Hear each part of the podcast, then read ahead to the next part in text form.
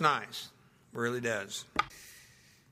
Much better than it did. Let's see, what else? Oh, yeah. So then uh, don't forget, let's see, not this coming Sunday, is the one after that, that's Labor Day weekend, and we'll be going to Indiana that weekend. I, mean, I will, and Seth and Olivia, and Janet's staying here because, as I said, she's not taking any chances on this baby coming early. So uh, she'll be home alone, and I'll be traveling to Indiana alone. And I don't know for sure yet who's going to preach. Hopefully I'm going to know that tomorrow.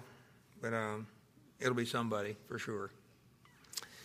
Okay, we want to go back to First Timothy. I know Harris has been doing a lot of work around here too. I got him, he, he thought he had all the exit signs put up, but I bought him another one, so he's going to have to get that one put up one of these days. And then Jeff and John keep the computers going and the A C going, and I'll tell you, that's a blessing when it's cool up here. I like that. Oh, we had it turned, we had the A C turned down to our house to sixty-seven yesterday, and it got, I think, up to seventy-six or seventy-seven. It just, with all that crowd, it couldn't handle it. Well, we forgot and didn't turn it back up. So last night, it stayed on all night. When I woke up this morning, I was so cold in that house, I couldn't, I felt like I was in the refrigerator. Okay, First Timothy. Basically what we're going to do, I want to review some things, but I also want to touch on some things that I didn't touch on last week. We did verses one, you know, one through eleven, and I want to hit on a, just by way of emphasis and review over couple of things that uh, I feel like need some attention. One of those we saw there, well, let's just read verses three through eleven for the moment.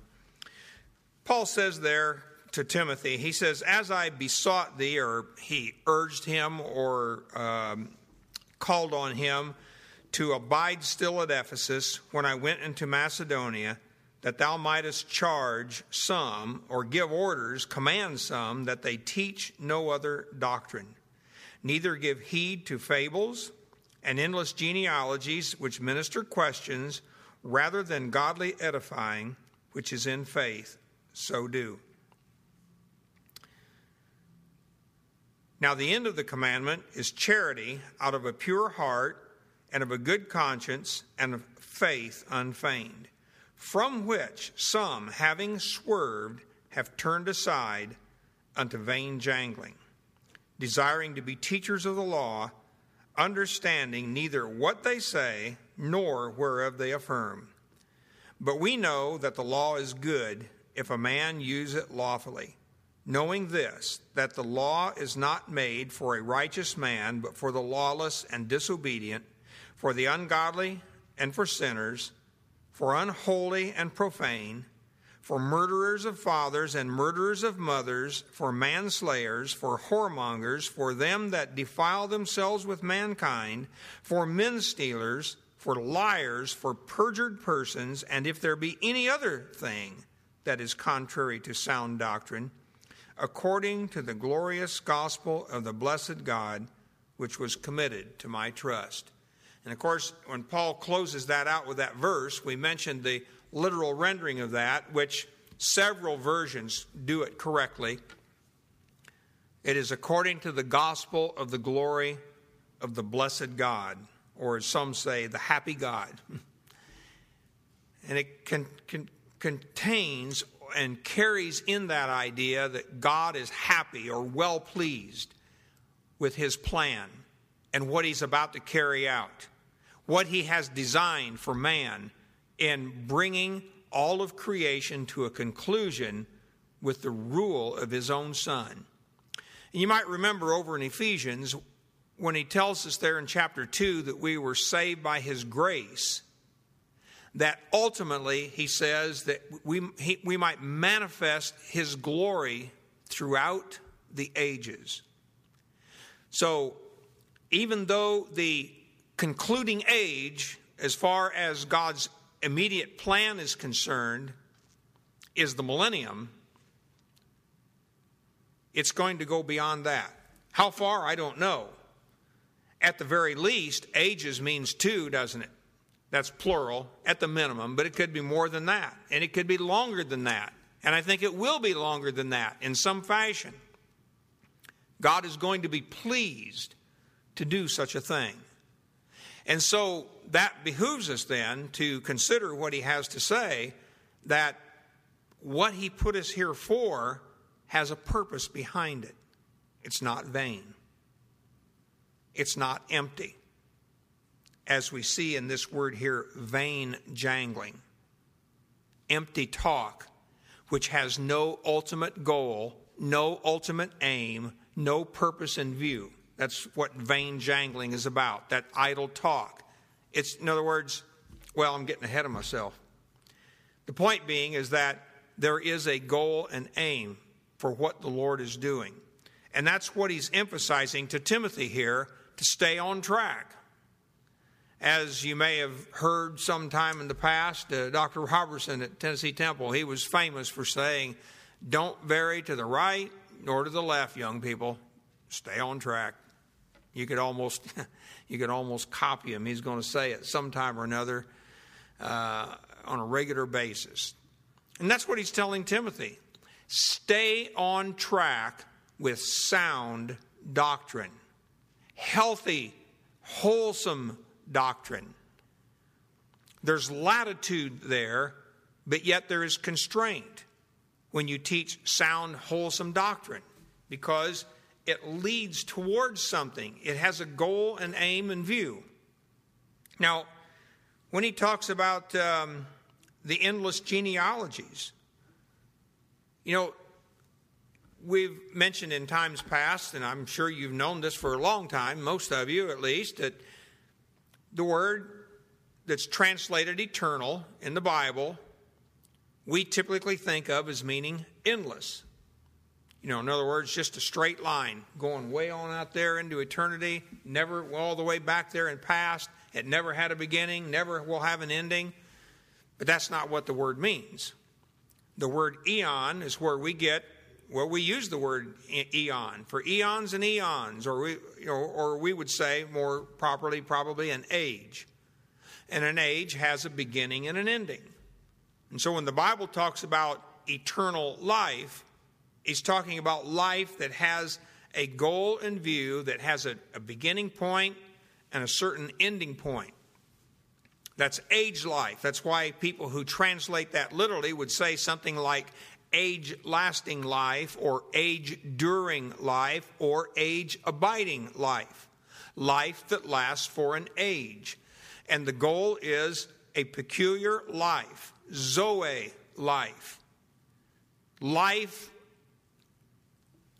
meant to be lived as God created us for it. We don't get to enjoy the fullness of that life now. Or we can enjoy aspects of it as we live by faith. But the fullness of that life will be enjoyed at a future time in its completeness. So when he talks about endless genealogies, that word there means without an end.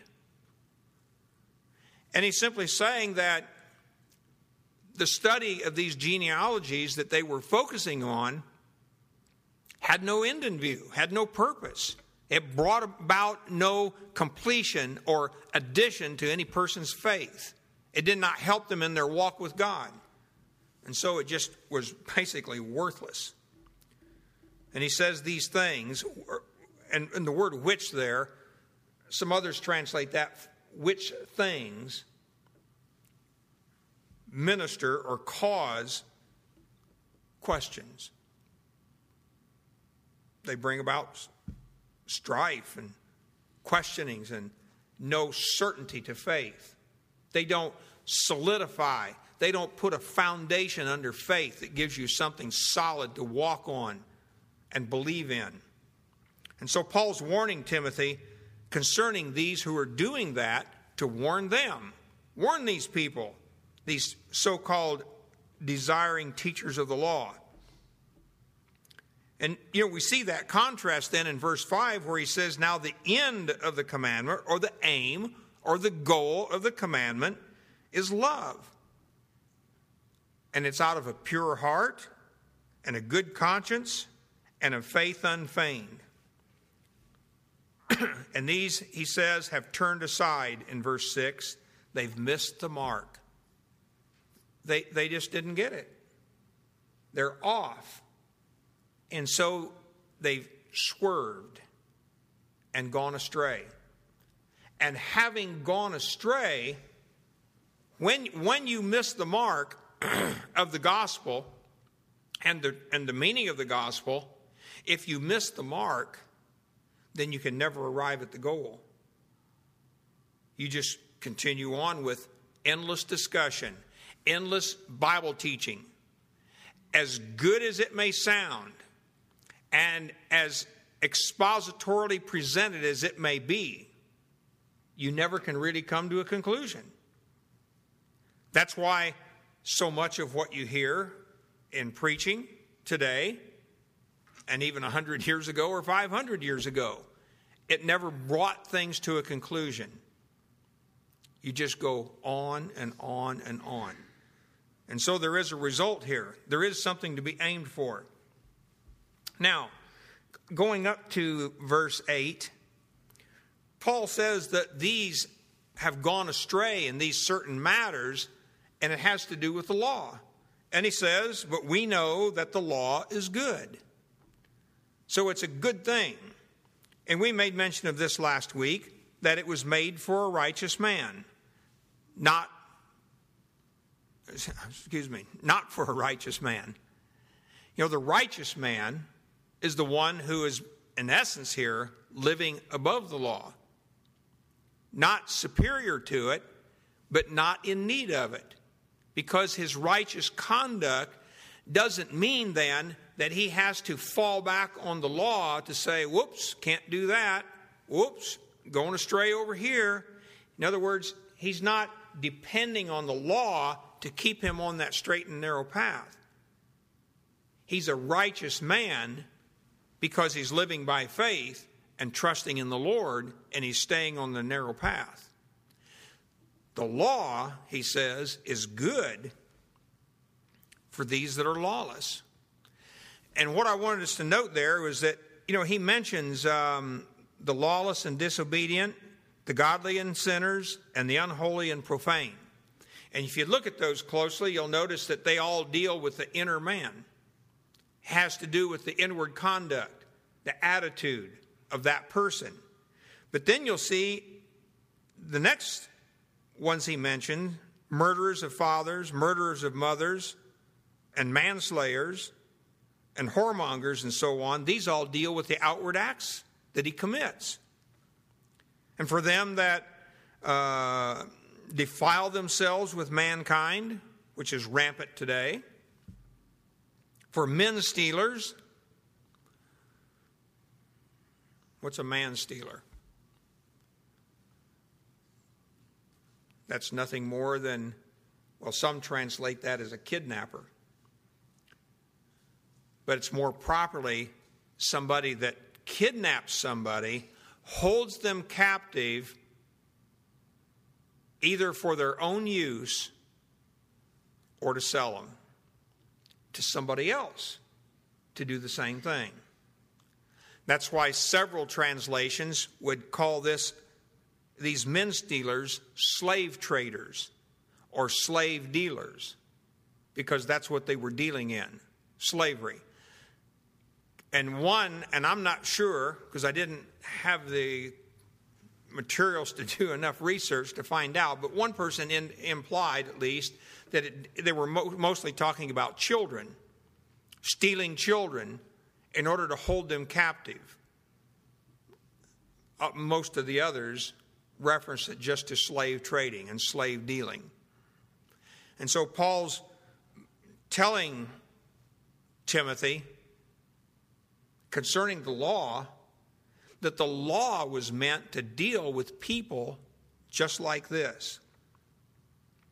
And of course, the Bible has a lot to say, you know, about this whole uh, this whole idea of slavery. When I say it has a lot to say, you know, it doesn't specifically command or have a specific teaching against slavery. As you well know, Paul doesn't outwardly speak against it other than an instance like this. He rather condoned it, just as the Lord Jesus Christ condoned it under the situation that they were in.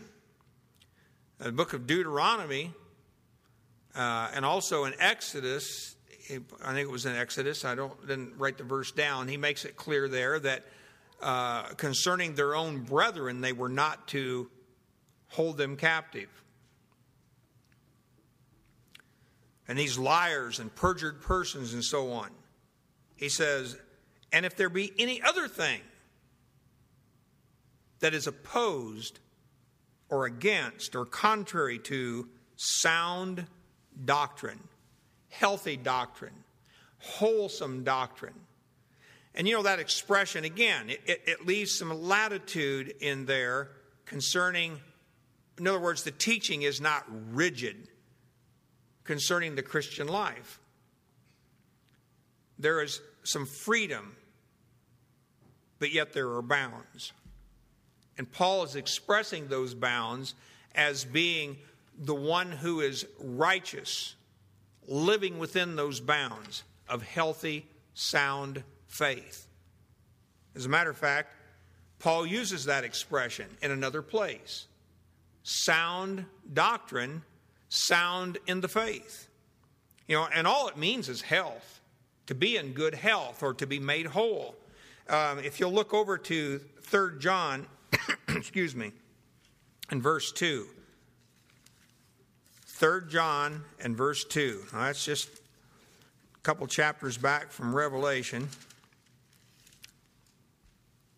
And you probably remember this verse where John was writing to the elder Gaius, whom I love in the truth, he says in verse one. In verse two, he says, Beloved, I wish above all things that thou mayest prosper and be in health, be sound, be whole. It's the same word.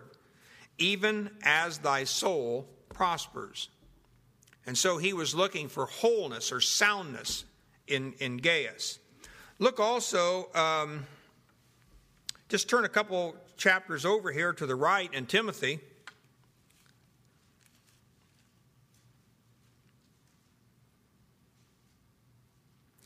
Notice what he says there in verse uh, three. First Timothy six three, he says, If any man teach otherwise and consent not to wholesome words. Now, back in chapter one, it was wholesome doctrine. Now it's wholesome words. Same, same word. Even the words of our Lord Jesus Christ. Now, just another page or so over to Second Timothy in the first chapter and verse uh, thirteen. Notice what he tells Timothy there.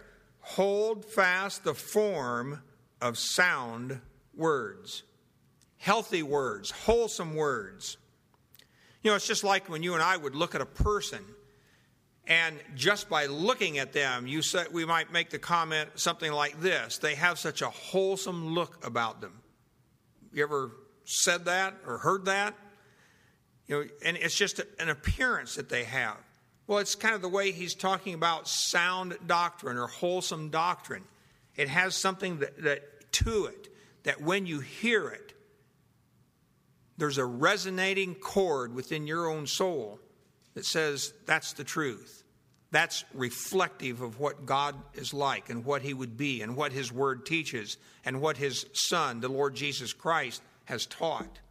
Wholesomeness. Look over also at Um, Chapter four in Second Timothy and verse three. It's interesting now. You'll see most of these usages like this are here at the end of Paul's life. First Timothy, Second Timothy. Second Timothy four three says, For the time will come when they will not endure sound doctrine. Well, we're here. We're in that day. And he says, But after their own lusts shall they heap to themselves te- themselves teachers having itching ears. Well, Paul's warning against such teachers back here in First Timothy. And then if you'll look over at Titus chapter one and verse nine, Titus one nine, and there Paul gives the same kind of an expression to um, Titus, where he says, holding fast the faithful word as he has been taught, that he may be able by sound doctrine both to exhort and to convince the gainsayers. And so there we have that expression, sound doctrine, connected with the ability to defend and to exhort and to convince the gainsayers, that is, those who oppose the faithful word. He's telling Titus, hold fast the faithful word so that you can convince or correct those who are opposing the faithful word.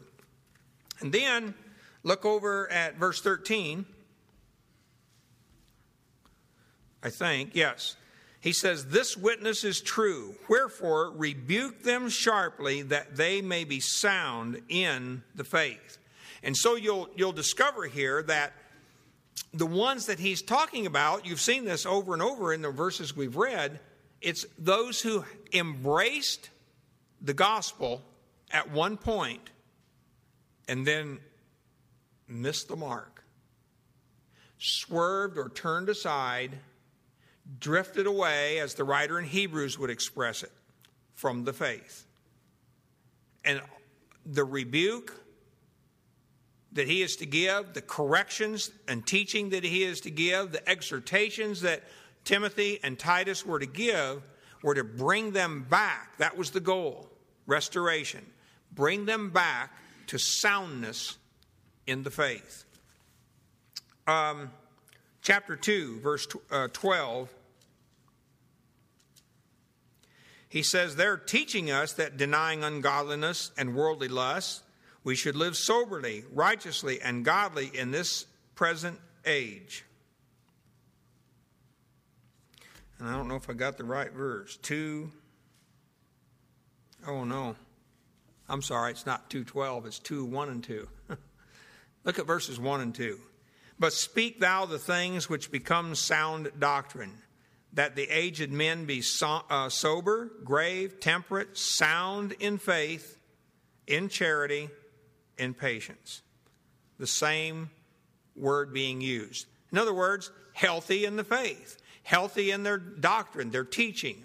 Not whether they're teachers or not, but whether they, the doctrine that they hold to, what they understand to be the truth.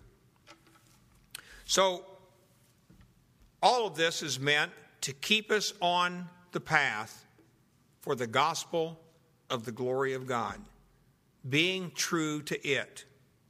Now, um, in verse twelve, I want to just deal with about two verses there. He says, I thank Christ Jesus our Lord, who hath enabled me, for he for that he counted me faithful, putting me into the ministry, who was before a blasphemer and a persecutor and injurious, and I obtained mercy, because I did it ignorantly in unbelief.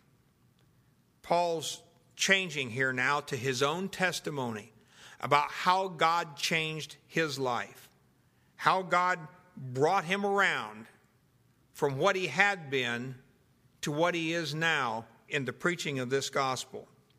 And so when he says, I thank Christ Jesus, you know, it's in the present tense there.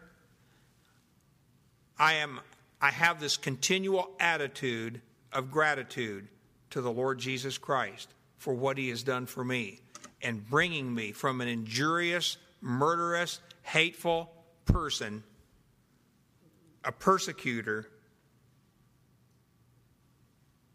to what I am today. As some would probably say, many would, the greatest of the apostles. And what a dramatic change that was in Paul's life. And you'll note there that he says, concerning that, when he says he thanks the Lord Jesus and he has this continual attitude of thankfulness in his heart, he says there, who hath enabled me. The root of that is from our familiar word that we've talked about many times, dunamis, power, translated power or strength. He hath strengthened me. And it has the, you remember some time back when we were in Colossians, we talked about that little Greek word, en, and of course we say it en, and it's translated as in, and the distinction from it, from the other word that's translated in, is that it has to do within the sphere of something. So if somebody said to you that I'm a chemist and I'm working in such and such a chemical, or, you know, I'm doing something else, you know, and I'm I'm in this, I'm doing this, I'm in that realm, I'm in that sphere. Well, this is a compound word. It has en attached to it. It means in strengthening, an inward strengthening, in other words. And he's saying, saying here to us that God has inwardly strengthened me, Paul. For that, he counted me faithful. Look over to Acts chapter nine and verse twenty-two. Acts nine twenty-two.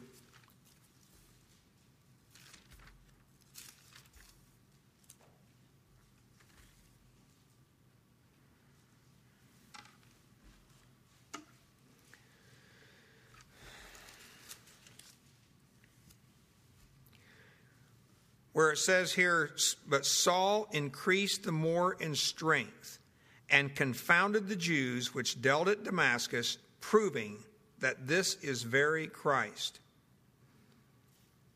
Notice what the strengthening is connected to, the defending of the faith, proving that Christ, that Jesus of Nazareth is who he was claiming to be, the Messiah, the one that God has anointed to carry out his purpose and plan and bringing to fruition the ages into the ultimate age when he will rule over the earth.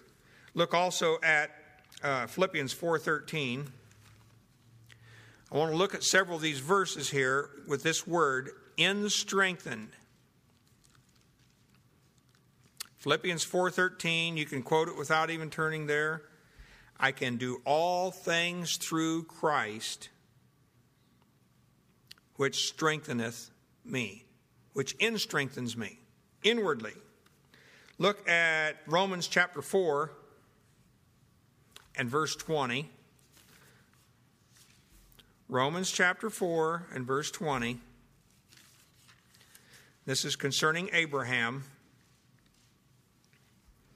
And I, I love this verse, because it says concerning Abraham and the offering of his son Isaac, he says, and, and the promise of the of the son in his old age, he says he staggered not at the promise of God through unbelief, but was strong in faith. In strong, in strengthened, inwardly made strong in faith, giving glory to God. Then I want us to look at Ephesians six ten.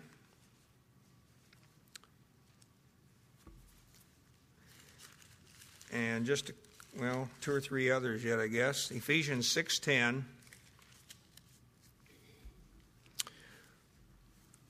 where he's concluding his epistle here, and he says, finally, my brethren, be strong in the Lord and in the power of his might.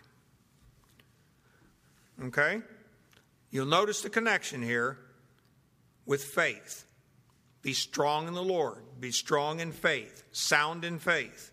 Notice then also, um, let's see here.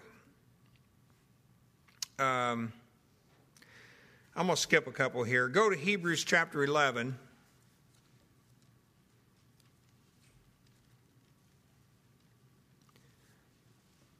Hebrews chapter eleven, and then if while you've got that, if you want to grab your finger back in Judges. Hebrews eleven and Judges chapter six.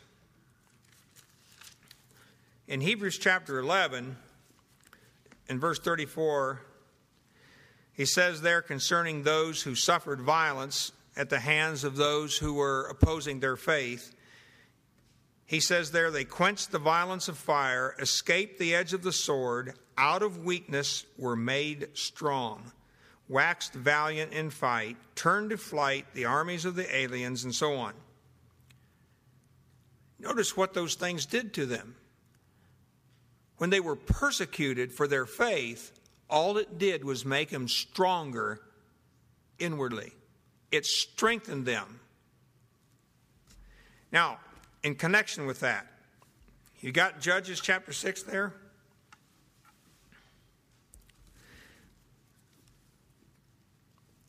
Look at down at verse thirty-four. Judges chapter six and verse thirty-four. This is concerning Gideon.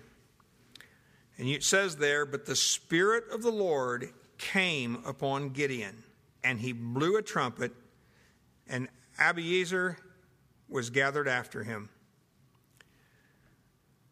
The literal rendering of that in Hebrew is, but the Spirit of the Lord clothed Gideon. It's like it, he wrapped the clothing around him. Some translate that as he endued him. The Septuagint uses our word here, he en strengthened him. And of course, when the Spirit of the Lord comes upon a person in the Old Testament, that's what he did.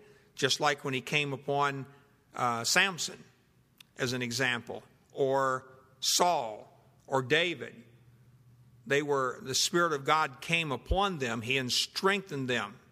And it's, I thought, found it interesting, he used the same word there. One other one I want us to look up, Psalm fifty-two and verse seven. Psalm fifty-two and verse seven. And he, this is uh, not the full, but uh, the form of this same word is used here in the Septuagint also, where he says, lo, this is the man that made not God his strength, but trusted in the abundance of his riches and strengthened himself in his wickedness. And when he uses that word strengthened here, remember, think of the inward. He in strengthened himself in his wickedness because he trusted in his riches, and he did not trust the Lord to make him strong or to give him the strength. And so all Paul's telling Timothy here is, Timothy, there's one way to be the man of God that you need to be. And he does call him back here in chapter six, O man of God. There is one way he's telling us here to maintain yourself as a man of God and to be strong in faith. And that is to be sound in doctrine, sound in the faith. And when you are sound in the faith and found faithful, the Lord will strengthen you on the inside and give you the strength to be the kind of believer, the kind of Christian that Paul is talking about, the kind of Christian he was. Now, God may not use us the same way. And obviously, God doesn't need any Pauls today. He's accomplished what he needs to do as far as Paul is concerned. But concerning you and I, you know, God's still looking for men and women who will stand strong in faith, because there's a world out there that literally would just like to take you and me and just go like that and crush it. As a matter of fact, I read something just the other day. One of these, um, um, it was on a, a website concerning the emergent church. This new emphasis, or maybe I should say it, a new re-emphasis on this old mystical teaching about how a person can, quote, you know, connect with God. You remember how last week I gave the illustration about the uh, the Gnostics and how they taught about how a man would connect with God, and you had these little series of emanations that got weaker and weaker and weaker and weaker till they became more like man, but yet you couldn't really get to God because God was wholly separate and apart from man. Yet that was the way they explained how a person could connect with God. In essence, that, this is a, a form of Gnosticism that's being promoted in, in the emerging church. And I read a quote from one of them just this week where he said, the real problem to us making progress in our, and what he was referring to is in our movement, our attempt to influence the world and Christianity. And, I, and he mentioned two things, and I can't remember the one because it didn't seem important to me, but the second one did. And he says that was the fundamentalists. He said if we could just get rid of them, then we could make some progress. And that's the, really the way the world, and believe it or not, as you've heard in the past, as I know you've heard this before, is that it, it's not the unsaved world out here that's doing this. They're not the ones that are anti what we teach. It's those who claim to know God. It's those who claim to belong to Christ who are the antis, who are against us. The many antichrists that John talks about in First John. And there are many antichrists present in our world today. And I see, as the days go by, it's just going to get stronger and stronger and stronger.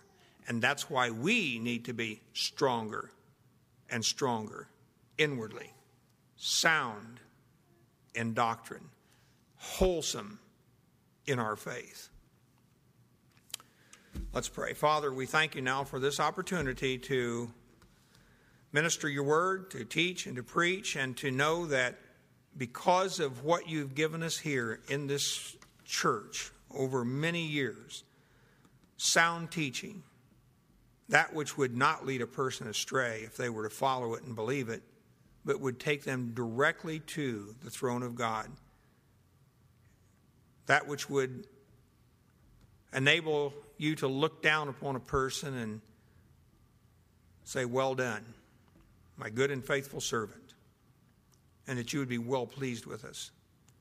Lord, help us to do that, to be wise, discerning, and understanding in the things we hear uh, preached and taught in the world today. For it's in Jesus' name we pray. Amen. All right, we will sing a hymn of invitation. And you know what? I forgot to look something up for that. Let me try this one. I did write another number down. Try four forty-three. four forty-three. Give me Jesus. Does everybody know that one?